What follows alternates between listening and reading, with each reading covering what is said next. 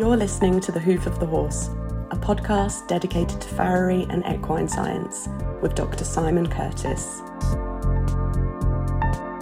This episode of our podcast today is sponsored by Hoof Care Essentials Foundation partner GE Forge and Tool.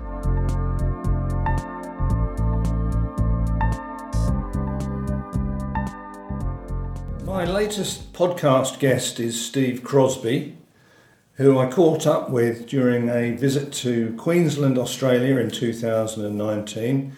And this was just prior to the biggest Southern Hemisphere farrier competition, uh, where I was judging and Steve was uh, organizer really and uh, in charge of all the data and the, and the scores which of course judges just have to put the score down but it's the people that record it that are important we were of course on the eastern edge of this vast uh, continent of australia uh, and, and you'll get a feeling for some of the distances during the podcast.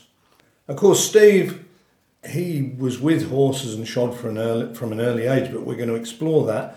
But he did try getting away from shoeing, uh, and he tried office work, uh, and you'll see he found that the indoor life really wasn't for him. It's a real insight into the Australian culture, but I'll let you listen to it and make your own mind up about Australia and Steve Crosbie.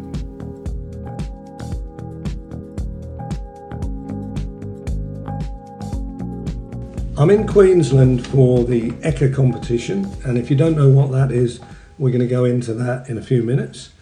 And I've stopped off with Steve Crosbie, who's been looking after me, uh, and we're taking the chance to talk about his life in racing, uh, the EKKA competition, and one or two other things. Hello, Steve. Hello, Simon. It's good to be here with you. Good, thank you. Okay, so how long has your family been in Australia? Uh, you know, I'm talking about a few generations back. Yeah, I think my great grandfather was the um, one that came over on my mother's side. Um, he was actually a blacksmith. Um, both my great grandfathers were blacksmiths, and that's why they came from England. Um, and both my grandfathers actually were blacksmiths, but they didn't shoe horses. They worked at the sugar refinery in Bundaberg. So I suppose I've sort of followed a bit of a family tradition, even though my own father, um, he had nothing to do with horses per se. He was an owner of racehorses, and that's how I got involved in it from a small child. But he was actually the manager of a tyre company of uh, a company called Uniroyal. Um, I don't think they, they don't exist in Australia anymore. They were bought out by Bridgestone many years ago. But he was the manager for the Eastern Seaboard, Queensland, New South Wales, Victoria.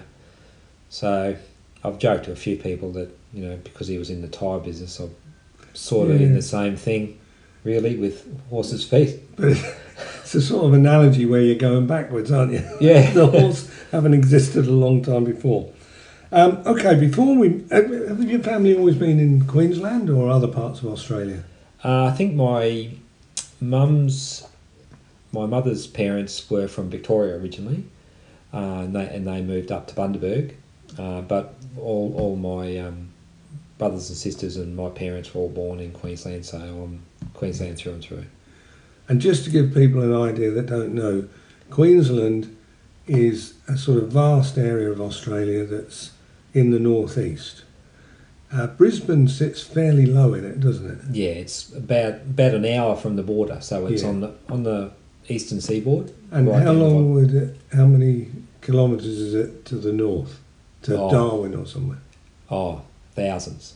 yes. Yeah, a long way. Yeah, so it takes uh, probably a couple of hours to fly across Queensland. Um, Yes, I, I think to fly all the way across Australia is five hours from yeah. Brisbane to Perth, and from here to Cairns is about a bit over two hours. Yeah. Um, so yeah, to fly out west, you, you'd be looking at a couple of hours. Yeah. I've often said to people that are from overseas that you have to be very careful in Australia where you are when you ask someone how far it is to anywhere. Uh, if you're in the city and you say how far to somewhere and they say, oh, it's a couple of mile, it's literally a couple of mile. But the further inland you go, if they say, oh, it's a few mile, it could be four hours drive, is what they call a few miles. So Yeah. you've got to be careful who you ask. So, all right, tell me something about EKKA with this peculiar name. Well, it's a typical Australian thing. Every, everything gets shortened. You know, we don't don't use the full name. So it's actually called the Brisbane Exhibition. So it's our royal show. Um, each capital city in Australia has their royal show. So the Brisbane Exhibition, you know, So it's a corruption of exhibition down to EKKA. that's right. It's a bit of a corruption of the English language, I suppose. well, it's great. There's no no K's in exhibition, but we put a couple in and shorten it and make Yeah. it EKKA. So And of course, the part that you're involved with, and I'm involved with, is the the farrier and blacksmith competition, isn't it? Over three days.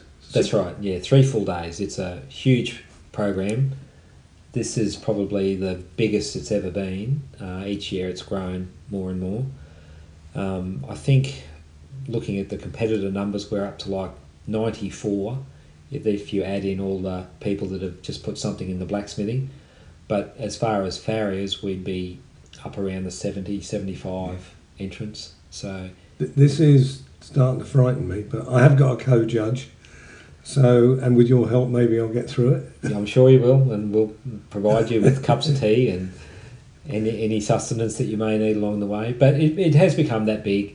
We used to always have one judge, but it, it became so big, it's such a big job that we decided a couple of years ago that we had to split it and make it um, two judges just to make it a bit easier on the judge. Yeah. Okay, Steve, let's get back to uh, how you got into farriery and your earlier part of your life. So I, I know you had a you have a Bachelor of Science in Information Technology, and uh, I wondered how you got that and why you got it. Yes, I, I did university. Uh, I went to university when I was 23. I was already a farrier. I started as a farrier at 15, but I'd had a bit of a bit of a run of injuries and um, getting work was a bit competitive back then. It was a bit difficult, and I'd sort of decided that it was I'd had enough, and I was going to do something else, and I wasn't sure what else I could do, and I thought, well, computing seems to be the way to go, so I decided I'd um, go to university, and because I didn't have grade twelve, which is the normal the thing that you need in Australia to get a what's called a TE score, which is tertiary entrance score. Um, I had to do what they call the mature age exam. So you go there with thousands of people, and you couldn't really study for the exam because you had no idea what they were going to give you. Um, but it was uh, maths and English and lots of things. Um, so I sat sat that, and and I think the TEs go went from five fifty was the lowest to nine ninety, and I got nine oh two, so that was more than high enough to get me into the course that I wanted. So I did a Bachelor of Information Technology majoring in software engineering. It was a bit of a steep learning curve with, with no background in it, but um, and I was still working as a farrier at the time too. So I was doing uni full time and almost full time as a farrier. I'd quite often be up at four o'clock in the morning and go and shoe a couple of horses to get to uni for an eight thirty lecture, and I might disappear during the middle of the day and go and do some more work and come back in the afternoon if I had a break. Um, occasionally, you'd have a day where you didn't have any horses to shoe, so I could just go to uni. But um, you just fitted things in where you where you could, and you worked on the weekends if you had to, and did assignments late at night, and you just found a way to get through. So, but I, I got all the way through, finished my degree, um, and I did a two week contract at a place and hated it. I was, it was beautiful sunny weather, and I was locked inside. And every opportunity I had, I'd go outside and clear my head. And I thought, I can't, I can't do this. Um, so I just kept shoeing horses, and I, I was fortunate at the time.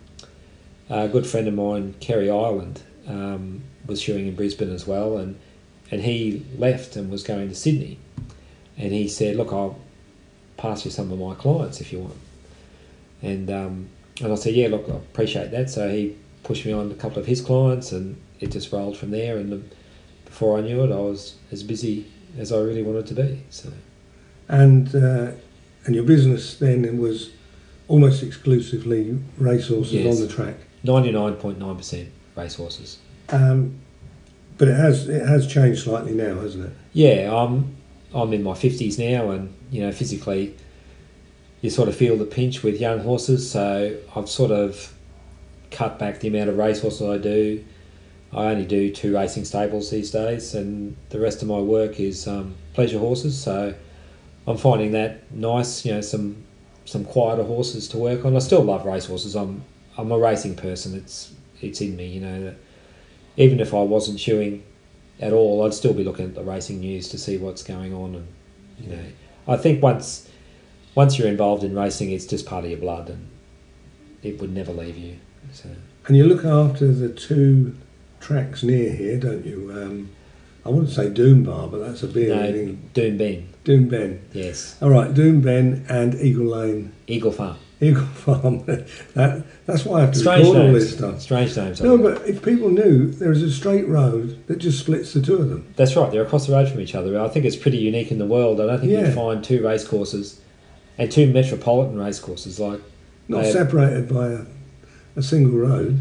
yeah. No, so it's it, it's quite amazing. So, so you, when you shoe the, the, the horses here in Australia, they basically start in steel concave, but once they go into aluminium to race, they stay in them. That's right. Yeah, it's same as um, a lot of places do it these days. Um, they have really good quality plates now, so they just shoe the horses up in the plates and they just stay in them. But but I came through in the days where the racing plates were very thin and there was no steel insert or no clips on them, and the horses had to walk to and from the track.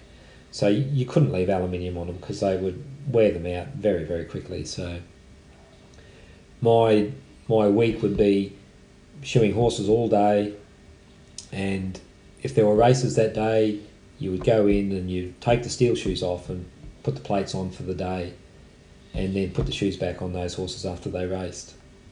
So you'd work really hard during the week. Uh, I sort of made the mistake as a kid of working for probably two of the busiest farriers in Queensland, and so the workload was was quite high. And then you get to the end of the week, and then Saturday morning would be your busiest time because you could have anywhere from 15 to 20 or 25 to plate. Yeah. Um, and you had to take the shoes off, get the plates on, and then um, you could go to the races um, depending on who you work for. Um, and you could spend your afternoon at the races putting the shoes back on them after they've raced. So it's very labour intensive. And you try to explain it to the younger guys now, and they just don't. Well. I, I did see it when I went to uh, Randwick. Oh, I don't know, well over twenty years ago, and uh, the guys walking around in the afternoon reshoeing yeah. the horses. I only stopped plating all my runners on race day about eight years ago when they uh, built on-course stabling. Um, so once they had stables on the race course, you could shoe them up in plates and leave them on because they, they could easily get three weeks out of that set of plates. But up until then, horses walking the bitumen roads to and from the track, they would just wear them out too quickly. So it just wasn't an option. You just had to do it the old-fashioned way. So I think you told me today that you have a shoeing schedule for steel of four weeks, but aluminium. 21 days for Yeah. aluminium. So they could stay in the whole season. They can stay in six months, nine months in Yeah. aluminium. No problem. The other thing I noticed was that you use five nails basically as a rule, don't you?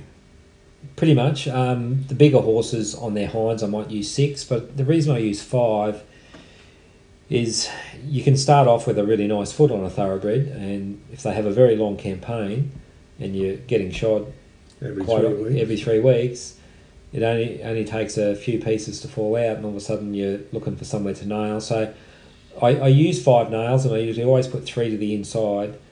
But because I use five, I can change. I can move my nail pattern around. So if one side's getting a bit, bit of a pin cushion, I can put two in that side and have three on the other. And because the horses are stabled on course, they're not wearing their shoes out. So the the chance of me needing to have six nails in to keep the shoe there is much reduced. So it, it, I just find I can manage their feet a lot better if, if I move my nail pattern around. So I might use the first and third hole that shoeing, and the next shoeing I'll use the second and the fourth, and then I can move it back. Mm. So I'm, I've always got nice new foot to nail to each each time I'm doing. Now you you told me something about uh, the culture of Australian racing. In that I think you told me that every town has a pub, a post office, and a racetrack. That's exactly right. You would be hard pressed to find many country towns in Queensland that don't have a race course. You know, the, the the number of race clubs would be phenomenal if you if you listed them. You literally would do go into really small towns and there's nothing there, but on the outskirts of town there's a race course. Yeah, and you said some of those they'd only race one day Yeah, a there's, yeah, there's quite a few that race once a year, and they they're usually huge events because people they're big social events for the people in the area. So it's just a chance for them to get together, Like a- especially in like a town festival. Pretty much, yeah. So, especially when if if it's a bit dry and times are tough, and you know it's a bit of a stress relief for some of the people in those communities, I think. But you know we have some huge race meetings in Western Queensland that you know people fly in, and we only have to look at Birdsville. You know, it's as far west as you can get in Queensland. It's almost on the South Australian border. Uh, and I think all there is there is a pub and a general store and a racecourse. Yeah, Yeah. as you said, what more do you need? That's right. That's the Got minimum. everything. That's, that's the what's necessary. All right. So you've been the duty uh, farrier on the on the race course, haven't you? On race day. I have, yes. Uh, And what does that entail? Well, the race clubs, especially uh, in the metropolitan area, they always have two farriers. There's the guy who they say works in the stalls, so he's there if something shifts a plate or arrives at the track and it's not plated. And then you have another farrier that they call the shoeing inspector, who he stands at the enclosure as the horses come in, checks to make sure that they're one they're actually plated and two that they're all tight, and then he goes around to the barriers just in case anything happens on the way round or horse pulls a gate, pulls a plate behind the barrier. But it's mostly to do with um, jockey safety. You know, the jockeys don't want a plate coming back to hit them. It still it still happens in a race that a ho- Yeah. horse loses a plate, but at least you know that all the horses have been checked and they've all got four plates on and they're all tight. Then the chances of that happening uh, are greatly reduced. So, and it's for the horse's safety as well. You don't want anything to happen. Yeah. So, but pro- predominantly my way of thinking was always the jockey safety and make sure nothing's going to fly back and hit them. And then of secondary was the horse's safety. Yeah. And I told you that I was only ever once a race course farrier. I put my tools down at eight in the morning. Nothing came in with a loose plate. Nothing spread a plate during the races. I picked my tools up at five o'clock and went home. And I thought that was the most boring day of my life. But as you said, sometimes I loved those days. I loved them. If I, if I could put, put my gear down and not have to do anything for the day, that was a great day. yeah, But then you'd have a day like that, and then the next day you'd be run off your feet. yeah, You know, everybody be coming to get you. Oh, this has just pulled one off, or this has kicked one off in the float on the way to the races, or And the Uh, problem is, you don't know those horses, do you? That's right. They're often full of adrenaline that's because they're in a different place, They're stressed. or they actually know there's Is going to be a race. they're like cage lions, some of them, Yeah, and that's not their fault. They're just no, they're just um, heightened. They're super fit, full of super feed, so they're just a product of their environment. You know. yeah. So it's a particular skill. Well, to stay safe for a start. Well, yes, I, I've had a, had a few um, few hairy ones to do at the races. I I did have one once that um, I actually had to plate it all the way around, and it was just a lather of sweat and was playing up. And I'm trying to do the hinds, and it's throwing me everywhere. And the the trainer said, "I'll turn it around and face it in, I'll see if it's better," you know. And I thought, okay, so he turned it around, so so the the rear end of the horse is facing the crowd, and I was only an apprentice then, and you know I was probably about fifty kilos at that stage, and this thing let fly, and I went one bounce out under the rail, and into the crowd, and took skin off my elbows, and and I'm picking my tools up, and a guy leaned down and he said, "You're not going back in there, are you?" and I said, I have to. I said, I still got to get the other hind on it yet. Yeah. Yeah. So the horse was there to race, and that's why we were there. So you, you know, in, in those days, you, you couldn't say, oh no, I'm not going to do this one. You just had to find a way to get it done. So yeah, And even if they had the sedation, which they didn't, well, you couldn't do you it. couldn't, you can't couldn't do, it anyway. the horse races. No. Yeah. So that's quite an experience, but you don't do that anymore then. No, I'm way too old for that. way too old. But you, I know you do referral referral work on the on the racetrack. Um, so just tell me something about the sort of cases you see. Well, usually the the predominant thing you get with thoroughbreds because they've got a lighter hoof capsule, thinner sole, they're pre- predominantly prone to get sore heels and collapsed heels and quarter cracks and you know feet that you can't get a nail into. So sometimes um, I'll get called into one that's got a heel problem or something like that, and either I'll make bar shoes for it or may rebuild its heels with synthetic material which um, so thankful we have these days. I think of all the horses in years gone by that I probably could have helped had I had I had that. Um, but the people I worked for, they seem to get by without it. So I don't remember too many horses having to go for a spell because they couldn't get a shoe on it. No, we had to shoe them. They had to. They found a way. yeah. I can remember I, the guy that taught me to shoe, Andy Fraser, uh, great, great farrier, probably the best horseman I've ever seen, bar none. He can ride, shoe, break in, you name it. But he was predominantly a farrier, and I used to see some of the feet that he had to work on, and these were where horses that had to be shod and then plated every time they raced. So if they were a good horse, sometimes they'd race three weeks in a row. So that's six times shoes on and off. Yeah. And I, I remember one particular horse, uh, he was a really good stayer called Rock Show. And his feet were that bad, Andy wouldn't even let me take the shoes off him Yeah. uh, for fear of tearing away a bit of foot. And how he managed to get plates on him and keep, and he was sound, kept him sound the whole time. It was phenomenal effort. Well, my, my record was because that was the, the world I was in. Uh, was eleven sets in one month on one horse. Wow, yeah, well, that's So that's only just over twice a week. yeah, And and so I know what it was like. You had to try and find good old nail holes. yeah. None of this trying to find a fresh nail hole. Yeah, You- you just try, if to- you could you reuse something you would, and you just think, okay, if I can use these holes today, next week I'm going to trim him up, so that means I'll get Yeah. some more new. So you're always trying to plan ahead. But yeah, I used to look at some of the feet that, that Andy would do that I that I didn't do. Looked like a tea bag. Well, that's right. It was just, Yeah. but what could you do? You, know, you, had, you had to get them on. You said something really interesting about when they moved the stables because this morning I was with you and the stables are only two years old and they've moved across the road and the environment has totally changed, hasn't it? They had, Completely, they yeah. had dirt floors where when it rained the, the, the water came up through the floor, didn't it? Yeah, it wasn't all the stables.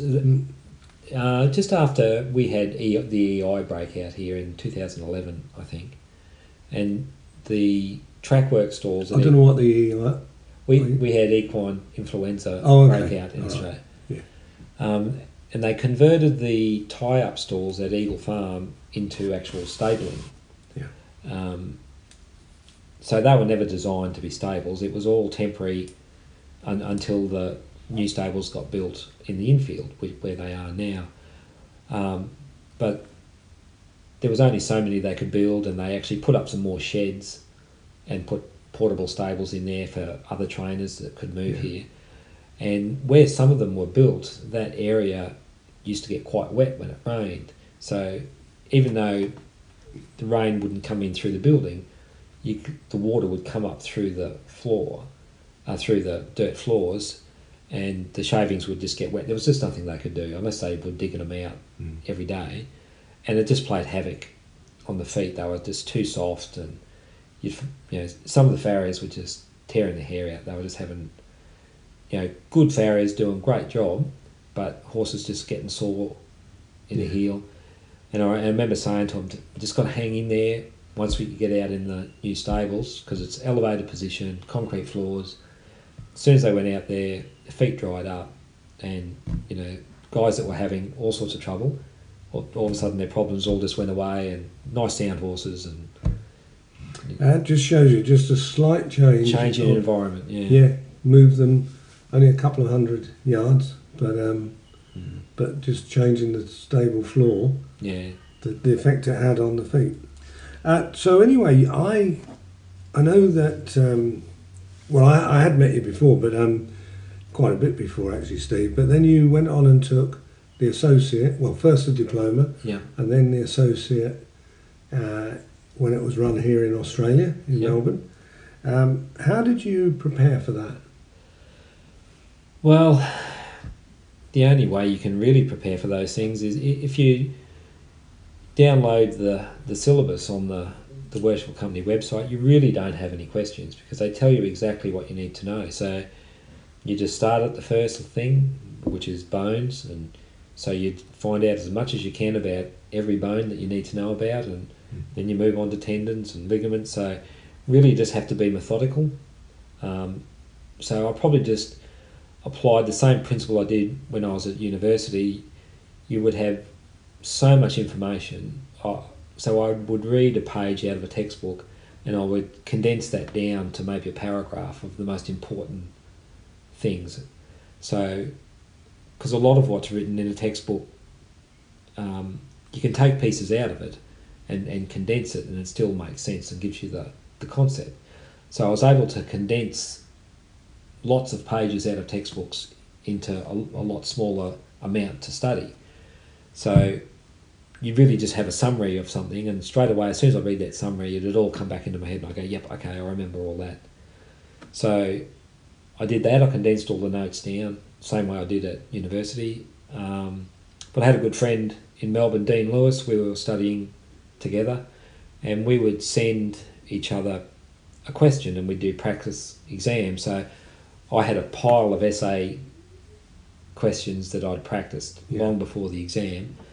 Um, because it's a skill you need to practice. You know, it, it's all right to read and study, but actually answering the question, you can't expect to do that if you haven't practiced it. So we would say, okay, seven o'clock tonight, we'll send each other a question without notice, and we just set the clock for thirty minutes, and we'd write our response, and and it was just between the two of us. So we were completely honest. We wouldn't look at the textbook. We wouldn't. Yeah. There was no point doing that Well, because you're only You're only yourself. exactly. Yeah. And, and there were a few times that you know Dean had sent me a question, and I'd go, "Oh God, I haven't looked at that for ages." You know, and you you Yeah. try and pull something out of your head to write down, and then you take a photo of it, and we'd send it to each other, and we'd say, "Oh, you maybe you should have mentioned this," or Yeah. you know. Um, so I got to admit, without Dean, you know, he probably would have got through without me, but I doubt that I'd have got through without him. I think you're being modest. I think I think Dean needs as much help as possible. I hope he hears this. anyway, we should be seeing him, shouldn't we? He's We will. up. He'll be here competing. Yeah. So yeah, no, he's a great guy, great farrier, great blacksmith. So Patriot, isn't he? He's a, he's a patriot, yeah, yeah. ex-military. Yeah, So he's he's a lovely fellow. yeah. And um, all right, so I at this point I need to ask you the deep philosophical question Right. because we're getting towards the end of our conversation, Steve. So what I'd like to know is um, what is the most important thing that you've learned in life? Probably two things, not Okay. one, two. I'll allow you to. You allow me to? Yeah. Uh, when I was when I was a kid working for Andy in Toowoomba, the most important thing he taught me was to be your own worst critic. He said if you criticise you, yourself and always look to get better, he said you can't help but improve. So, you know, his thing was if you want to be good at horseshoeing, if you want to be good, you will be. You really have to teach yourself. He said, I can show you the steps and, and all the things I do today, you know, how I trim, how I clench, how I, are all the things I can still hear his voice in my head. Do this like this, do this like this. So just continue to refine the process. So that's probably the best thing I've learned is to be your own worst critic, uh, and and you'll get better at things. But um, as a general, so that's work Number one, that is, yeah. Number one. So as as a general thing, um, I've always been a goal orientated sort of person. I always need something to work towards. I, I can't just be getting up and going to work and coming home. I always need a carrot in front of me. But I saw a, a really good quote that summed it up for me. Uh, I can't remember who put it up, but it was um, don't be put off by how long it takes to achieve something because the time will pass anyway. So I thought, you know, that's the, uh, a reason to do something. If it's going to take you two years or three years, whatever, it's going to that time's going to pass. So Everybody said to me, "How can you spend six years doing a PhD?" So that fits in. Yeah. I wish I wish you'd told me this before I started, but that's exactly it. The, Yeah. the time does pass, and when you look back, you think Why it took no time at all. Yeah. Uh, Steve, look, it's been great uh, speaking to you. Thanks for all your info. I know you've got to get down to EKKA and sort out Yes. some of the go. stations with some of the other guys. Yeah. I've got to check into my uh, apartment and uh, and sort out a few things. I'll look through the papers of the 16 classes and check out what, what the It's judging a- requirements are. Yeah. So we're both going to be busy. But anyway, thank you for your time. That's all right. It's been a pleasure. Thanks very much. All right, mate.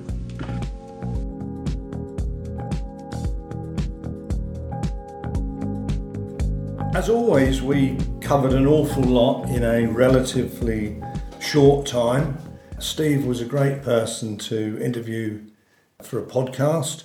Uh, we looked at the problems of repetitive shoeing and the effect of the environment on shoes and, uh, sorry, on hooves, and very small changes in the environment having quite big effects.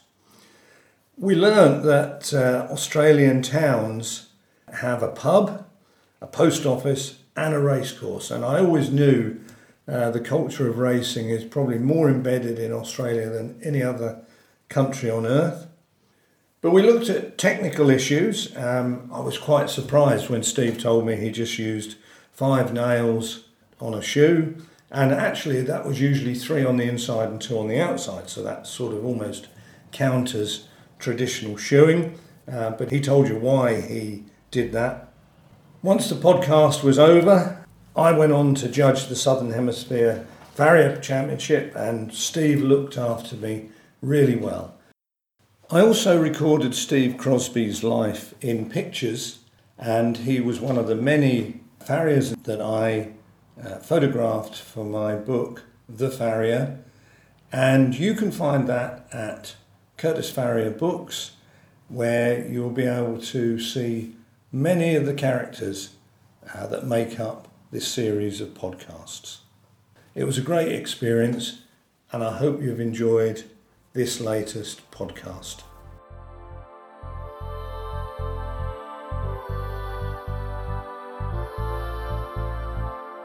We'd like to thank Hoofcare Essentials Foundation and their partners for sponsoring this episode. You can find out more information at hoofcareessentials.com. You can follow more of Simon's work on Instagram and Facebook at Dr. Simon Curtis. To get in contact, please email the hoof of the horse at gmail.com. And for everything else, go to drsimoncurtis.com. Thanks for listening.